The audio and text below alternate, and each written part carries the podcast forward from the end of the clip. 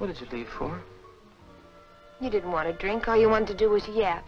I don't make any money on that. You're not getting so rich out here all by yourself. What's wrong with me anyway?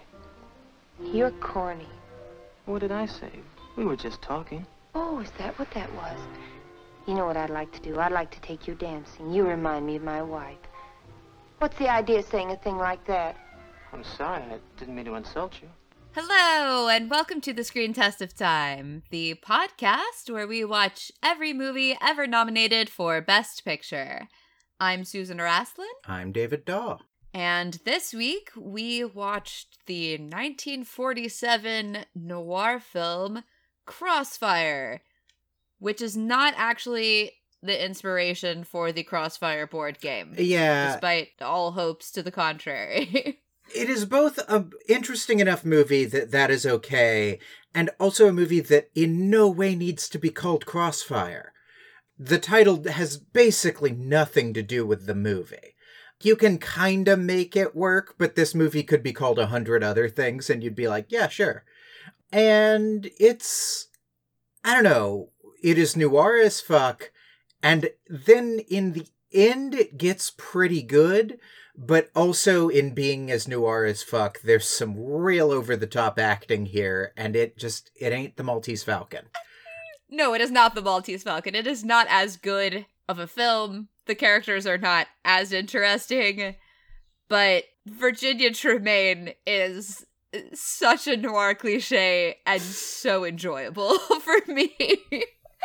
Yeah i say this i feel like a lot in the podcast but i am just gonna put my foot down and say virginia tremaine is the best character name we have had in the history of screen test of time it's a great name. But we should probably explain why Virginia Tremaine shows up in this movie by explaining the plot. We start with a murder in the dark. A guy is beaten to death, and then a dude that we can't see because it's too dark in here grabs a friend who's sitting on a chair and wanders out of the room. And we then smash cut to the police investigating this murder. And the police are doing noir shit until a guy shows up at the door and goes, Oh, I guess I have the wrong place. I want to leave. And explains the first version of the backstory of what happened here, which is that this guy is a veteran and there are a couple of army officers who are all leaving the army after World War II in various ways. They are demobilized. So they're still living together and they're still in the army, but they're about to be discharged Yes. to go back to having a life, a regular life. and they have gone out on leave and they met up with this guy and struck up a conversation with him and ended up going back to his place and this guy goes and then the only person who was left there whose time i can't account for is this guy uh god i get all of their names confused mitchell because there's also montgomery but Mitchell is the guy they try to pin it on initially. And he is the sweetest, nicest soldier that ever did live. People say, oh, he couldn't have done it because he literally couldn't kill anybody while we were at war. Yeah. He has not cheated on his wife, whereas everybody else is like, eh, you know, you do what you do when you're in the army, and like, maybe when I go home with my wife, we'll pick back up, and maybe not. Who knows? and the one night that he tries and fails, Yeah. he gets pinned for murder. But that also means because he is the like sweetest little boy that ever did live, he's a really passive character. And so this is also where we meet Robert Mitchum's character, who in my opinion locks this movie into fucking place. oh, absolutely. Robert Mitchum is fantastic in this. Yeah. and is doing the work of a narrator in the sense of creating structure and an actual framework for this story instead of well, I guess the police are sitting around smoking cigarettes and wearing fedoras and not knowing what the fuck to do. Yeah. Except he's not even a narrator. It's a pretty impressive writing trick that they make him an active character who is doing the work of the narrator in this. Right. This is a weird movie because I must say that I'm contractually obligated, but in a really good way because it's kind of a proto buddy cop movie. Oh, yeah, it kind of is. Captain Finlay, the actual cop being investigated here, has this adversarial, friendly, but like, you're doing it the wrong way, and I'm gonna stop you relationship with Robert Mitchum's character, Sergeant Keeley, who's the commanding officer of Mitchell, who is trying to make sure he's not pinned for murder because he knows Mitchell couldn't have done it. And both Finlay and Keeley are kind of in parallel, but also semi adversarially investigating this murder and sort of getting to different suspects at different times and figuring out different parts of it. And it is only in Act 3 where they decide to work together that the mystery is really solved, even though you actually know who did it about 30 minutes in, because the guy who showed up at the door and was like, I didn't mean to be here, was actually just trying to pin the murder on Mitchell because he did it because he's an anti Semite piece of shit. Oh, man, he's terrible. Who does a really great performance of being an anti Semite piece of shit, by the way. So, Robert Ryan, who is the actor who plays the anti Semite piece of shit, was in the Marines with Richard Brooks, who wrote the novel on which this is based, and would also go on to be a big screenwriter in his own right after this period. He told Brooks, who published the book while they were still in the war, that he was going to play in an adaptation of his book on screen, and damned if he didn't do it. Though I feel like probably he meant I want to play in the book, by the way, the thing that Montgomery, this asshole, sees as a like terrible aberration that must be destroyed is not people being Jewish, it's homosexuality. Uh, and the Hays Code goes, actually, that is an aberration and must be stopped. Uh, so can we make it Jews? yeah. Oh boy, there's a lot to unpack there. Yeah. Because here's the thing this movie does a really good job of making anti Semitism terrible and also of explaining to potentially ignorant people why it is bad in a way that doesn't feel super preachy and is just like very straightforward. Um, but there are definitely times in this film where I'm like, this doesn't make any sense as this being the inciting factor for a murder. It is less that it doesn't make any sense because the movie justifies that. I mean, hate is senseless. Like, if you are just a racist piece of shit, there's regular type racism, and then there's just this weird pathological version that is even worse that some people have, and that's what's going on with Montgomery. It's that the actual victim's behavior makes a lot more sense if he's gay than if he's Jewish you do essentially go like why is this guy bringing these people back up to his house Right, like random guys that are 20 years younger than he is that he's bringing back up to his home to have a drink at 2 a.m. right and it makes way more sense that this guy is trying to pick mitchell up. And mitchell is kind of such a sad sack agreeable guy that he's like yeah sure i love to party. Like doesn't actually get what's going on.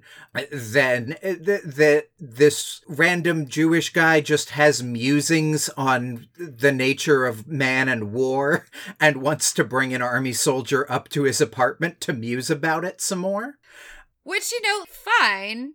But the other thing, too, is what is the behavior that tips off Montgomery that the guy is Jewish? right Like, if you're a homophobic asshole who's going to use a gay panic defense, there is an inciting incident where somebody goes, like, oh, well, that guy hit on me. Even if he wasn't hitting on you, there is that excuse, right? But, like, he was being Jewish near me. Yeah, it's a little complicated, but I mean, at the same time, I don't want to knock it too much. Because one, it is the Hays Code that is forcing the movie into this shape, and two, even in this shape, it is dealing with anti Semitism way more frankly than movies that are completely about anti Semitism that we have watched. Oh, no, I'm not I so let me be clear here. I'm not complaining that the film doesn't address the issue that it's supposed to. What I'm saying is there are a number of times where despite the Hays Code, if I were watching this movie in 1947, I would have been like, "Oh, the guy was gay." Okay. and the Jewish part is like a cover for that because we all know the Hays Code won't let them talk about that. Yeah, what I'm saying is more for the audience in terms of I want to be very clear that actually the anti Semitism stuff works really well. Like, works way better than Emile Zola, a movie that is ostensibly about anti Semitism. Where they never once mention Jews or Right. Judaism or anti Semitism or anything else. But uh, we should get back to the plot such as it is, mostly because there's some stuff where there's another witness to the murder with Montgomery, and Montgomery's trying to get them to get their story straight, but decides it's easier to just murder the other guy, and tries to pin that murder on Mitchell too.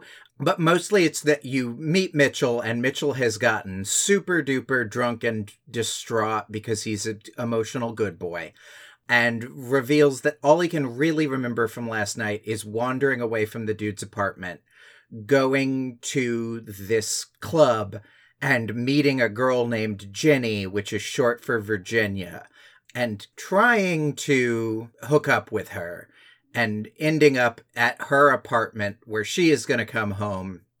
But she doesn't come home, and instead, who comes home is the weirdest character in the history of film. Who I'm still not entirely clear on what his relationship to Virginia actually is for real, for real. right. Because he goes like, "Who are you?" And Mitchell's like, "I don't know this. Do you know Jenny? Like, I'm supposed to meet Jenny here." And the guy goes, "I'm her husband." Just kidding. I'm obsessed with her. Just kidding. I could give a shit about her. Just kidding. I don't know who I am. Do you want some coffee? Basically, yeah. And by the end of it, I again, even after he's confronted by the police, I'm still not entirely sure who the hell this guy is, but whatever. The uh, cops, along with Mitchell's wife, eventually come back to Jenny's apartment, and that is where you learn that her full name is Virginia Tremaine, which again is the most noir name ever, and that's where she starts just throwing out noir line after noir line. yeah, her entire monologue about how she just wanted to be a good girl or whatever, but life beat her down and now boys pay for her. And I mean, it is definitely one for the ages. Yeah, It is just like every cliche in one monologue in a way that actually improves the monologue rather than makes it worse. yeah, like everything in that scene is so cliched. Like it opens with her going like, "I hate cops," and the cop going, "Everyone hates cops." right, like, yeah, what's your point? Can you get to the story? yeah. But eventually she reveals the truth of what happened, but it doesn't really help anything because it doesn't establish what Mitchell was doing at the actual time of the murder. Neither does the weird guy who lives with her, who tells the cops they're separated, but he's still in love with her, which seems like the most likely thing, but also the dude is just a weirdo. oh, yeah. Like he just volunteers to tell the cops things while the cops are wandering away like you're not helping. And just never locks into place. I sort of have been, for various reasons, thinking about David Lynch a lot, and like this dude is totally a proto David Lynch character. Because he never resolves the way that like traditional film characters resolve, where you would eventually have them explain, like, here is my whole deal, and here is who I am, and here is why earlier you were confused by me. And instead, this movie's like, just be confused by him forever. Yeah, Jenny doesn't confirm either way if what he said was true. She's just like, shut up, I hate you. yeah. Which, okay, they certainly have some kind of relationship, just not sure what it is. I was waiting for him to say, I'm her dad at some point, because I thought that that was maybe what was going on, but Yeah, or just like some weird roommate scenario. I briefly flirted with like, is he her pimp? And if so, we're never going to confirm that in this movie, right? she does mention having a roommate at some point, but, you know, again, who knows what is actually going on here? Right. We are probably zoomed in a little too much on this one particular scene because now we are in the third act where I just love all of the third act. The third act is Keeley, Robert Mitchum's character, and Finlay the cop finally start working together. And one, I love that scene because I love that Finlay just has to do the barest suggestion of I feel like the motive here was actually that the guy is just a psychopathic asshole and goes like, I feel like I don't need to spell out what you're saying here. And Keeley's like, oh yeah, Montgomery did it. We're on the same page. What's going on? like, Oh, yeah. Well, because they go into this whole bit about motive. Mhm. and how if it's not something external like money or a woman or whatever that it has to be something that the perpetrator carried in with him which i think is such an incredibly simple and also eloquent way of describing that kind of level of racism and prejudice it's actually kind of the best definition of a hate crime I've ever heard. yeah The motive is something that the perpetrator carried in with them.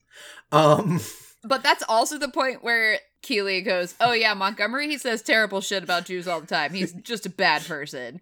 and they go like here's the problem we probably could eventually break montgomery but it is going to take months and it would be just a huge hassle and we might not ever close the case because there's sort of no ironclad evidence so i'm going to try this other strategy um, and the other strategy is there's this sort of uh, God, how to describe this guy?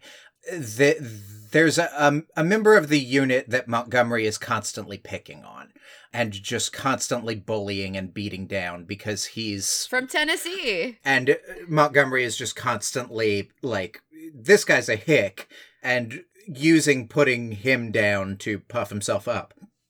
And the guy is clearly so beaten down by it that he's kind of started just accepting being Montgomery's toady in a weird way. And they go like, well, we need you to do this part of the plan. For this to work, because Montgomery trusts you because he basically thinks that you're enough of a like insect that he can just take whatever you say at face value. They don't say this particular part to him. Um but like we need you to be the one that gives him this sort of false piece of evidence. And the guy is like i don't know i don't know. And this is where finlay gets to do the absolutely like jesus christ it is scary how much this all still resonates. Explanation of like hate and racism and how hate builds on hate and how excusing boring normal types of racism and hatred leaves this window open for absolute psychopaths like Montgomery. Right, who kill people. And that it builds first it's this type of person, then it becomes this type of person, and by accepting it for one group, you implicitly are allowing for the potential for it to be another group. Including, you know, people from Tennessee who might be like you. yeah. And one thing that that is really funny to me though, they call him Leroy instead of Leroy, which I find to be really interesting because no one from Tennessee with this name would be Leroy. Yeah. But they talk about does he make fun of you for your accent and he calls you a hillbilly and this guy does not have a Tennessee accent at all. He doesn't have even any kind of southern accent, any kind of accent that you know, a lot of times in films, you'll have somebody trying a southern accent and it's this like amalgamation of what they think people from the south sound like, but has no regional anything. It's not even that. He just has like a totally neutral American Hollywood 1947 accent. Yeah. Although I do wonder if that's supposed to be that Montgomery basically literally beat the accent out of the guy and then still made fun of him for it. See, I don't think it's that at all. I think it's that Montgomery is just an asshole and is like, oh, you're from Tennessee. I'm going to make fun of the way that you talk, even if you don't have an accent. I mean, what's it works either way. Because he says the thing Like- early on about, you know, oh, you'll have to forgive him. He's only recently started wearing shoes. And it, that's the kind of thing where, I mean, I definitely have had people living in the North who are find out that I'm from Tennessee and they're like, but you don't sound like it. And I, I'm like, yeah, we had television growing up. Uh, yeah. I wasn't born in 1928 in a shack in the Smoky Mountains. I was born in a city. Also, just the southern accent is surprisingly easy to lose and pick back up again. This is a thing that, like, we have talked before about the y'alls creep back in when I'm visiting relatives in the south. For me personally, I have felt a great affection for Leroy because I saw a lot of myself in him and I appreciated for once that there was someone from Tennessee in a film who was not one, the joke hillbilly, or two, the asshole racist who was killing people. because that's usually the two things that you get when you have a character from Tennessee in a movie. So, Yeah. I do think that's the most progressive part of that scene in a weird way. Finlay, the cop, basically tells a long story about anti-Irish racism in the 19th century as a it just keeps building and building until you stand up and do something to stop it. But that isn't quite enough for for Leroy for Leroy. And so he kind of has to do a couple of other things in the scene, two of which I thought were particularly like, oh boy, boy, we've actually taken steps backwards. One is that one of the anecdotes, one of the sort of Socratic method questions that Finlay asks is like, you know how we have a law keeping you from just wandering around with a gun? And I'm like, we do? yeah, I definitely felt that. Uh, and then I went, okay, maybe that's just in DC, because that's still true in DC. yeah. But in Tennessee, they actually just passed a law where you can carry a gun anywhere at any time, concealed or not, with no permit. So, uh, yeah. If you were talking to Leroy today, you'd be like, "What? No, we don't. Yeah. We have a what?" the other is this great moment where Leroy is very clearly like, I'm not going to betray another member of the army. And not just Keeley, but Keeley's commanding officer goes, listen to me. I fucking hate that Montgomery is the in the army. I hate that we have people like this in the military. Do not feel bad for a single second. Let's get rid of this guy. Not just in the army, but in his unit. Because he's like, "Yeah, I don't like the guy, but." This whole sort of fraternity about uh people who are in your unit that they're essentially your brothers and he's like no no no he's not our brother kick that fucker out and let's throw him in jail Right. Like, here's the thing. Leroy is very clearly like, I don't want to betray my unit. The army officer guy explicitly says the army hates having guys like Montgomery in the army. especially after th- you know we did just fight a whole war about this Yeah. Which is interesting that they never bring that up. You know, I understand that in 47, the extent of the Holocaust was maybe not really known in the US yet. Uh, because a lot of this stuff was only discovered in like 45 when Americans were going in and liberating parts of Europe where there were concentration camps and sending these stories back. But it, it is interesting to me that it's never invoked because even if we didn't understand the full scope of the Holocaust at this point, you know, we did know about German anti Semitism in like 38 or something. Yeah. Specifically Nazi, you know, and the people we fought in World War II anti Semitism. It is a little bit weird, but also a little bit. I don't know. This is another movie where I feel like, in some ways, the Hays Code weirdly worked out in this movie's favor. Like, I think Montgomery is weirdly a more interesting character if the thing that sets him off is anti Semitism. Because, like, why did he go fight in World War II? I guess he just likes killing people. Well, there was a draft. That's true, but his big complaint is you used to be able to be career military, and it's everybody else that ruined it for you because it used to be a good gig. Right, but now like any schmuck is in the military because everybody went to war. Right. So you don't get the sense he was drafted, but also maybe he was drafted and that just sort of has a superiority complex and tries to make this thing up about himself because he does that a lot too. He ends up being this like interesting set of contradictions because the anti-Semitism thing is kind of shoehorned in. I actually like that they don't end up invoking the Nazis. It's admitting that this is not an over there problem, that it is also an internal problem, and not trying to be like, wow, isn't this so strange considering he just went to fight the Nazis? Yeah. But American racism is a problem and is an historical problem. And while they don't actually talk about the foundational one of anti black racism, the discussion of the sergeant's grandfather being killed because some guys didn't like Irish people and felt like beating up on one of them one night, and they didn't mean to kill him, but it just got out of control, does at least acknowledge that this is a thing that one has to be vigilant about, and it is a thing that America has a problem with. And I think that's cool that they don't end up just being like, oh, yeah, I mean, Nazis don't like Jews, so this guy is an aberration in America.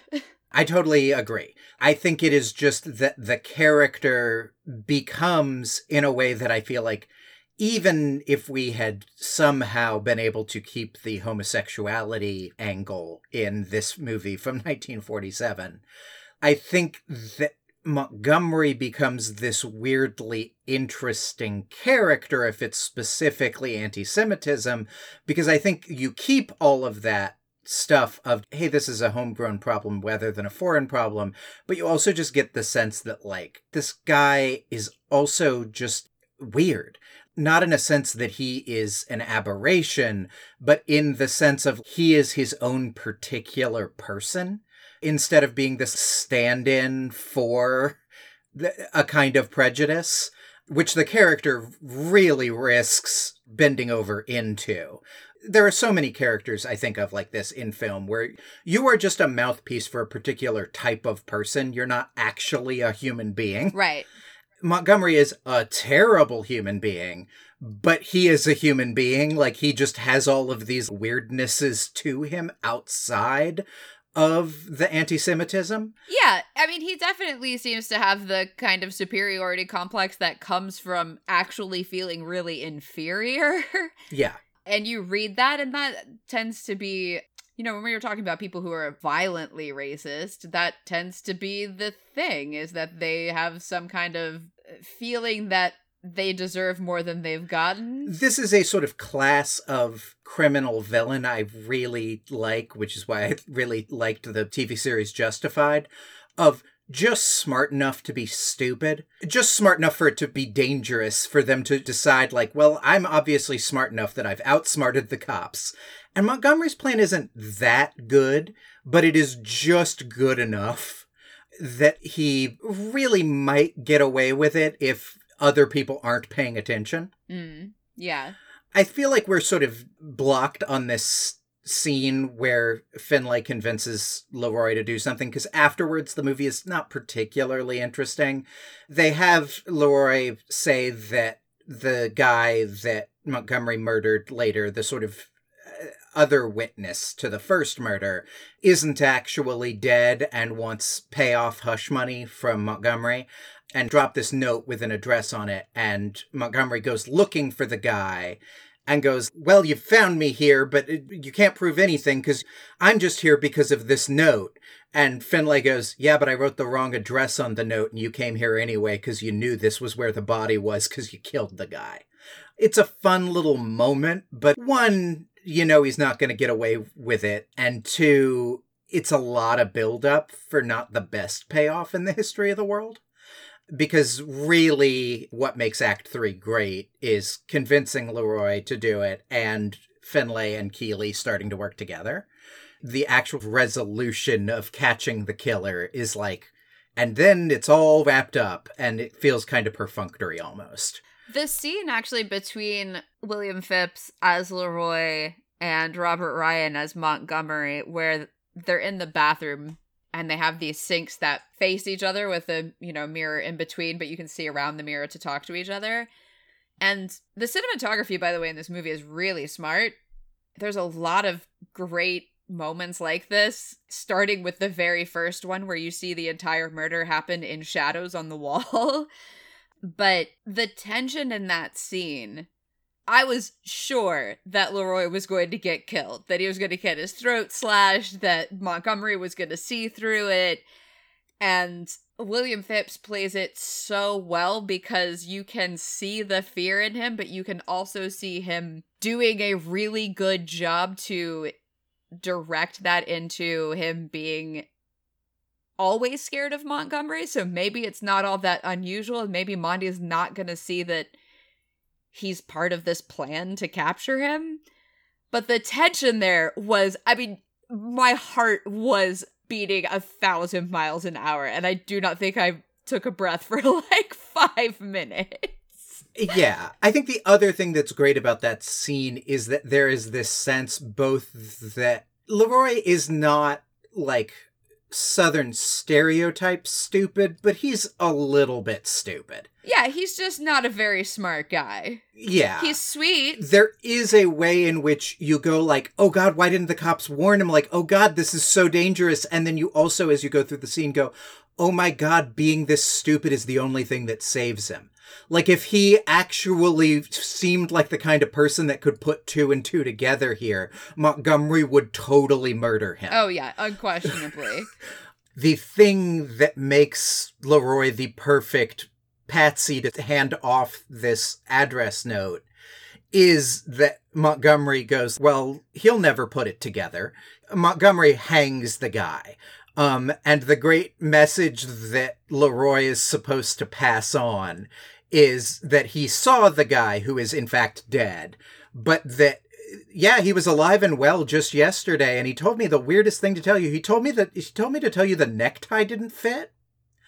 Well, any idiot could figure out that code, but we don't have any idiot. We have Leroy, so I'm probably okay. I just gotta go find this guy and kill him for real. Yeah. You're right, that scene is great. I want to kind of walk a line praising the cinematography because, like, one, it ain't Gregg Toland, but two, there is a weird way in which I kind of respect it more for being kind of bargain basement Gregg Toland, kind of Gregg Toland on a budget and with a tighter deadline. This is how things can be more casually artful. This is kind of raising the bar for the medium as a whole instead of going like here is what film can do. It's like here's what film really ought to do. You ought to be able to communicate these sort of things with the camera and make these lighting flourishes without necessarily you know building your whole set building your whole film around it. Oh yeah, see I think actually that it is I mean obviously any kind of noir cinematography is going to be influenced by Toland. Yeah. Right? That's unquestionable. But I feel like this is at a point now where it is becoming its own genre style in a way that departs from the artistry of it and is like, how do we ratchet up tension by not showing certain things and focusing on others? And it feels as much influenced by comic books as it is influenced by Citizen Kane. you know, you know what I mean? Yeah. And like I think the thing I'm trying to get across is obviously there is a lineage from Citizen Kane to this, but if you are making a comparison to Citizen Kane to this movie, this movie's going to look a little bit bad by comparison. What I think is really impressive about this movie is drawing a line from this movie to like Dragnet. Like I see how we get to just noir kind of seeping into everything in the 50s from this. Mm, yeah. This is how this just becomes film for a while there. It's also really smart because what it allows for is if you set the shot right, you don't need to move the camera.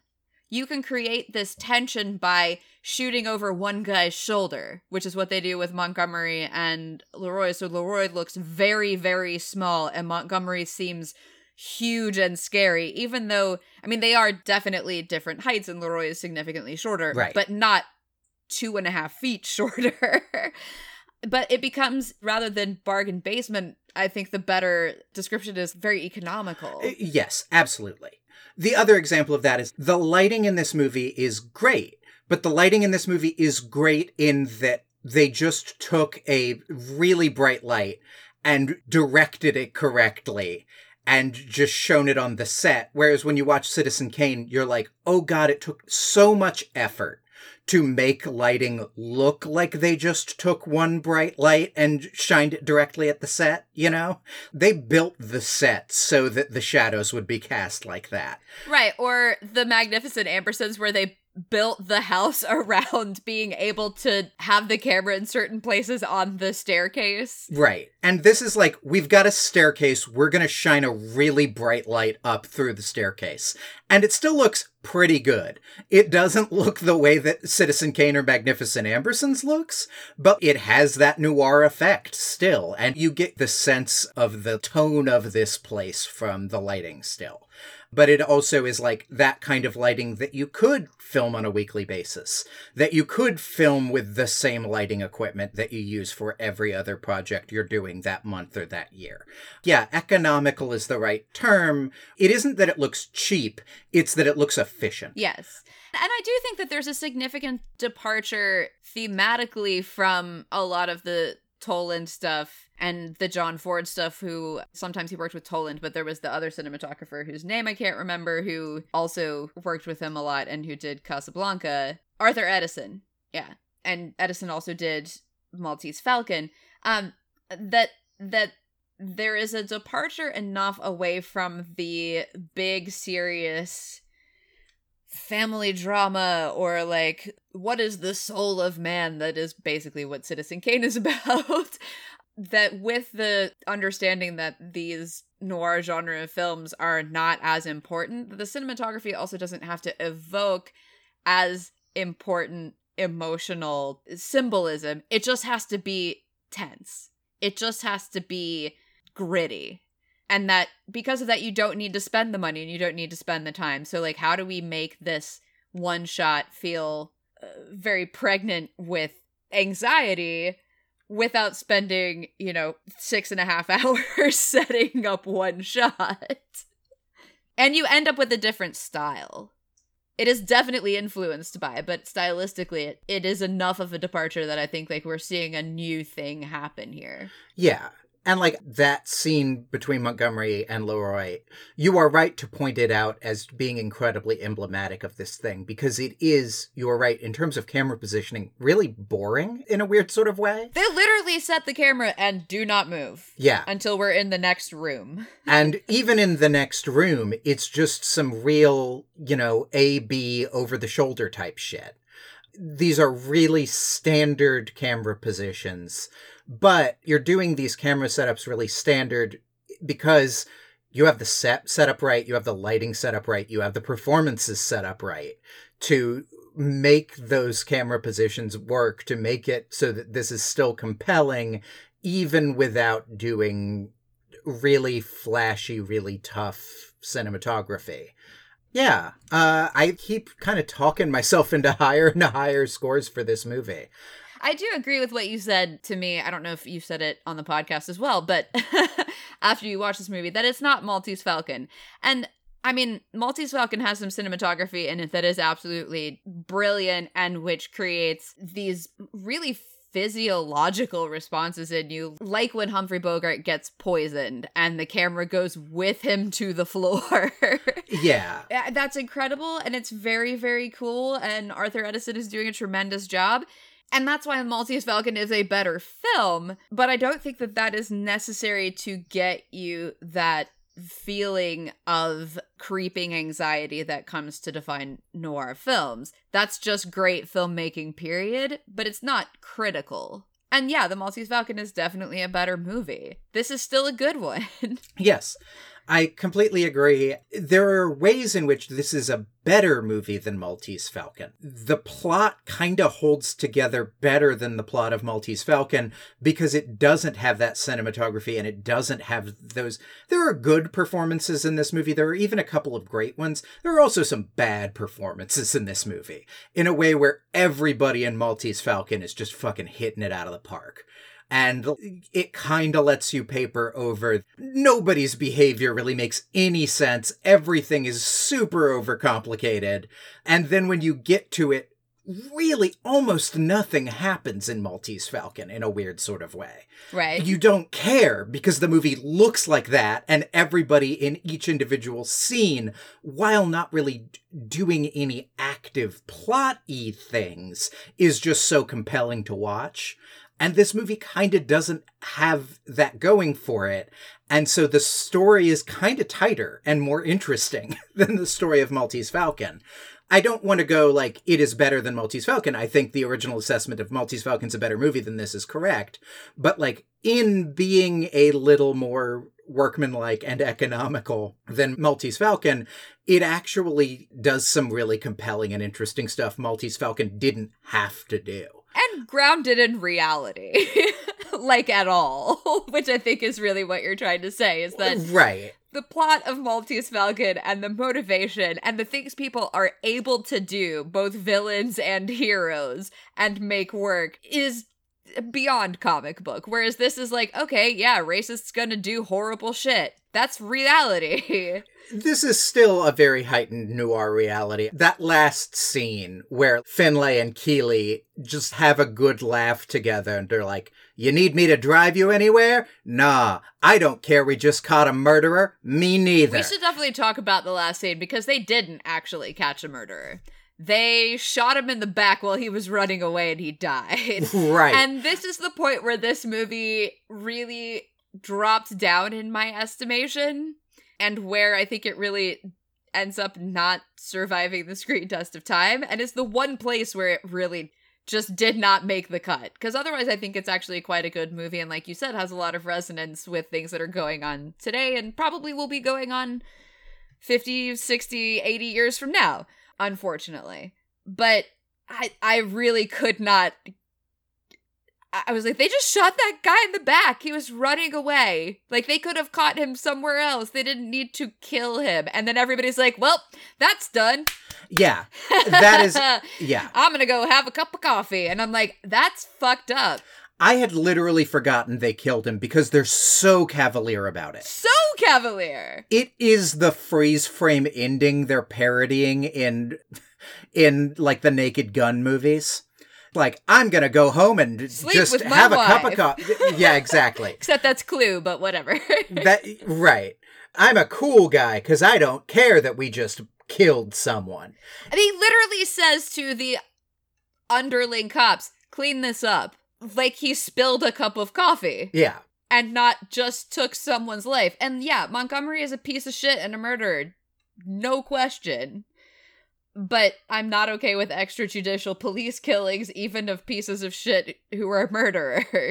Right. This is a movie that, like I say, exists in that heightened noir reality, but it does kind of shatter it when they kill Montgomery. Because up until then, there's a lot of stuff that's like, you know, women whose lives have been beaten down into sex work they do not want to be doing are not named Virginia Tremaine and chain smoke and go, let me tell you why I hate the cops. like their lives are much sadder than that and have a reality and a heft to them that this film does not give Virginia Tremaine. That's okay. It is okay that this movie does not really sit firmly in the real world. But there is something about like they just killed a guy. Hey, can we like stop chain smoking and standing dramatically in front of bright lights for a second? and being And- cool guys who are cool. Yeah. I mean, that's really what got to me is that there is nothing at all expressed like, oh, it's a shame that we didn't get to bring him in or or anything. Or even, hell yeah, we shot that guy and he's dead because he was gonna get away with it because people don't care about Jewish people. There's nothing, nothing, No. no feeling at all. It is as high stakes as far as they're concerned as like, oh, I got a spot on my tie at lunch. End of story. Right. It's the like, and then we're gonna do this all again next week sense of the last scene. Yeah. You are? That's fucked up. This is not a really particular week in your life. I had forgotten they did that because it is so tonally mismatched. But you are totally right to point that out as a huge point against this movie before we rate it. But we probably should do that now. Yeah. I'm going to give this movie a seven. Okay. Which I feel like I've given movies that I liked less a seven, which makes it sound like I don't like this movie. And again, I mean, the very last thing was very, very jarring for me. But I think that there is enough that is good in this film as far as its themes. It is a strongly anti racist movie, not just like racism is bad, but we have to actually fight against racism and be vigilant about it. And we need to educate people on this and get them involved in ways that may actually be a danger to them in the case of Leroy, or at the very least, uncomfortable.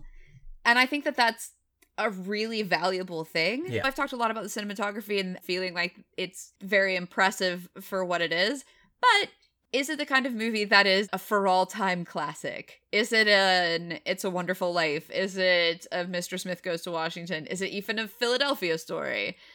I don't think so. I think it's a good, workmanlike was a good word, movie with a really great message. Yeah. And for me, that's kind of a seven. Yeah, I think this is kind of a forgotten gem of cinema history, but it isn't a forgotten gem the way that The Grand Illusion is.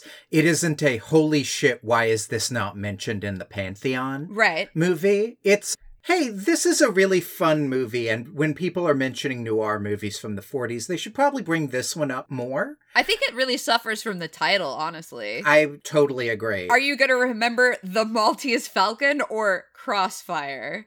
Or Double Indemnity or Crossfire? the title is totally generic, and I don't think it's helped by the fact that the first 30 minutes are pretty generic.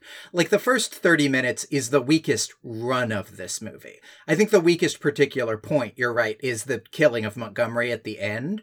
But this movie takes a while to lock in. It really leans hard on noir cliches and has some performances that don't really work very well. The wife of the murder victim, I think, kind of is the worst performance in the movie, and she's in the first scene. She is trying to do traumatized, but she is clearly doing a traumatized performance. It also doesn't really lock you into this heightened reality very well at first. Her performance only makes sense if she is under suspicion Yeah. because of the way that she is playing trauma for us to see that she is playing trauma. And then it turns out that actually she's not. She's upset her husband died. We'd never see her again ever. And it's confusing as to whether or not that was a choice that was made to sort of throw you off because it's a noir thriller, or if it was just not good acting. Yeah. And like all of these things that I'm saying against this movie are why I'm going to agree with you and put this at a seven. I have sort of a six to eight range I was kicking around there, and I think a seven is fair. But I do think this is a movie that is a seven because I don't quite know what I'm saying about watch this movie in a way where, like, this movie does not really stand the screen test of time but in the sense of all of the movies we have watched for screen test of time, I am a little like, I mean, watch this movie if you're going to follow along with us. This at least doesn't make you feel like, oh God, why did I have to watch this? It's kind of a fun watch. Yeah, I would say that I got caught up in the crossfire.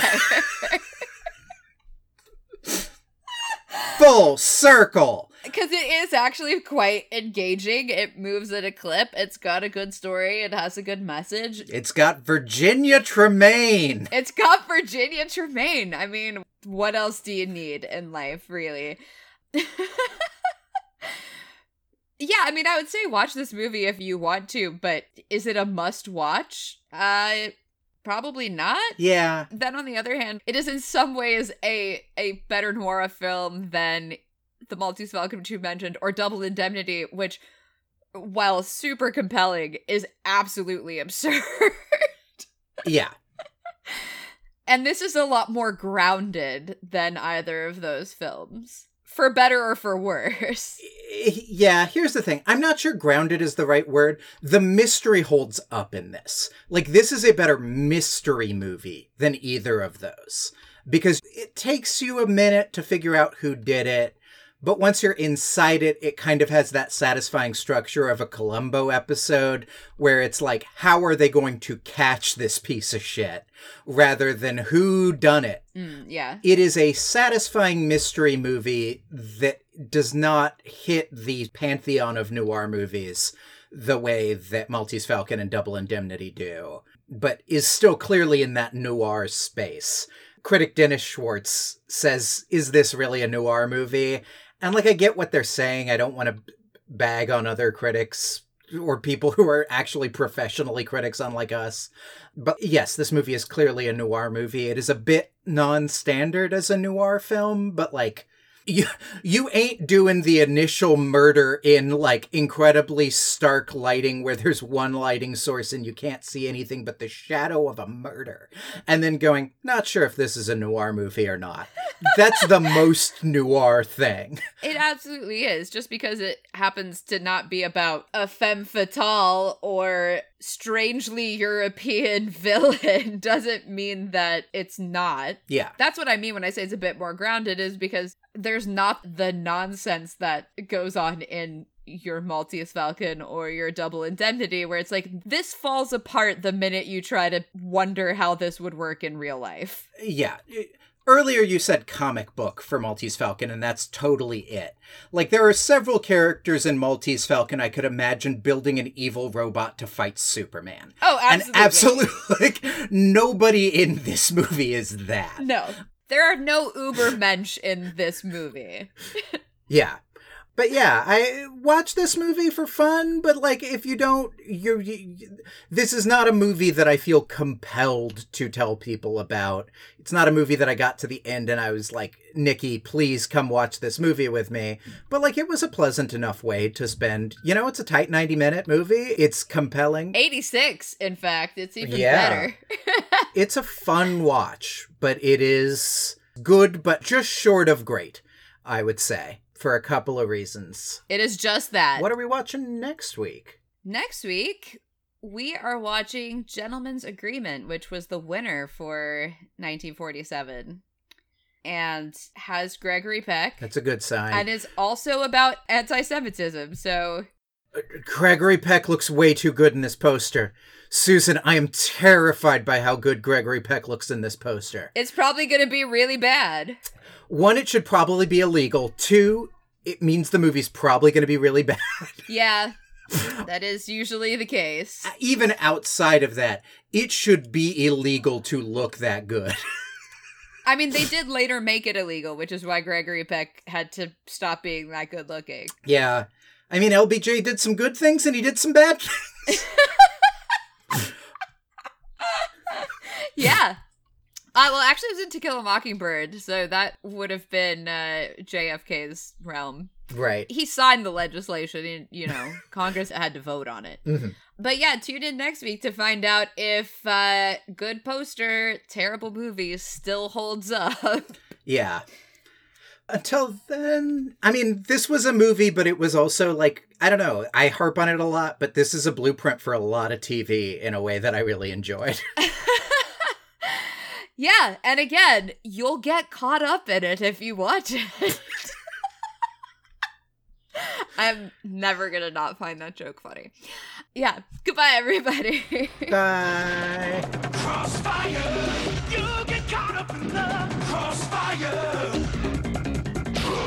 crossfire. You get caught up in the crossfire. Crossfire, crossfire, crossfire. Crossfire. You'll get caught up in it.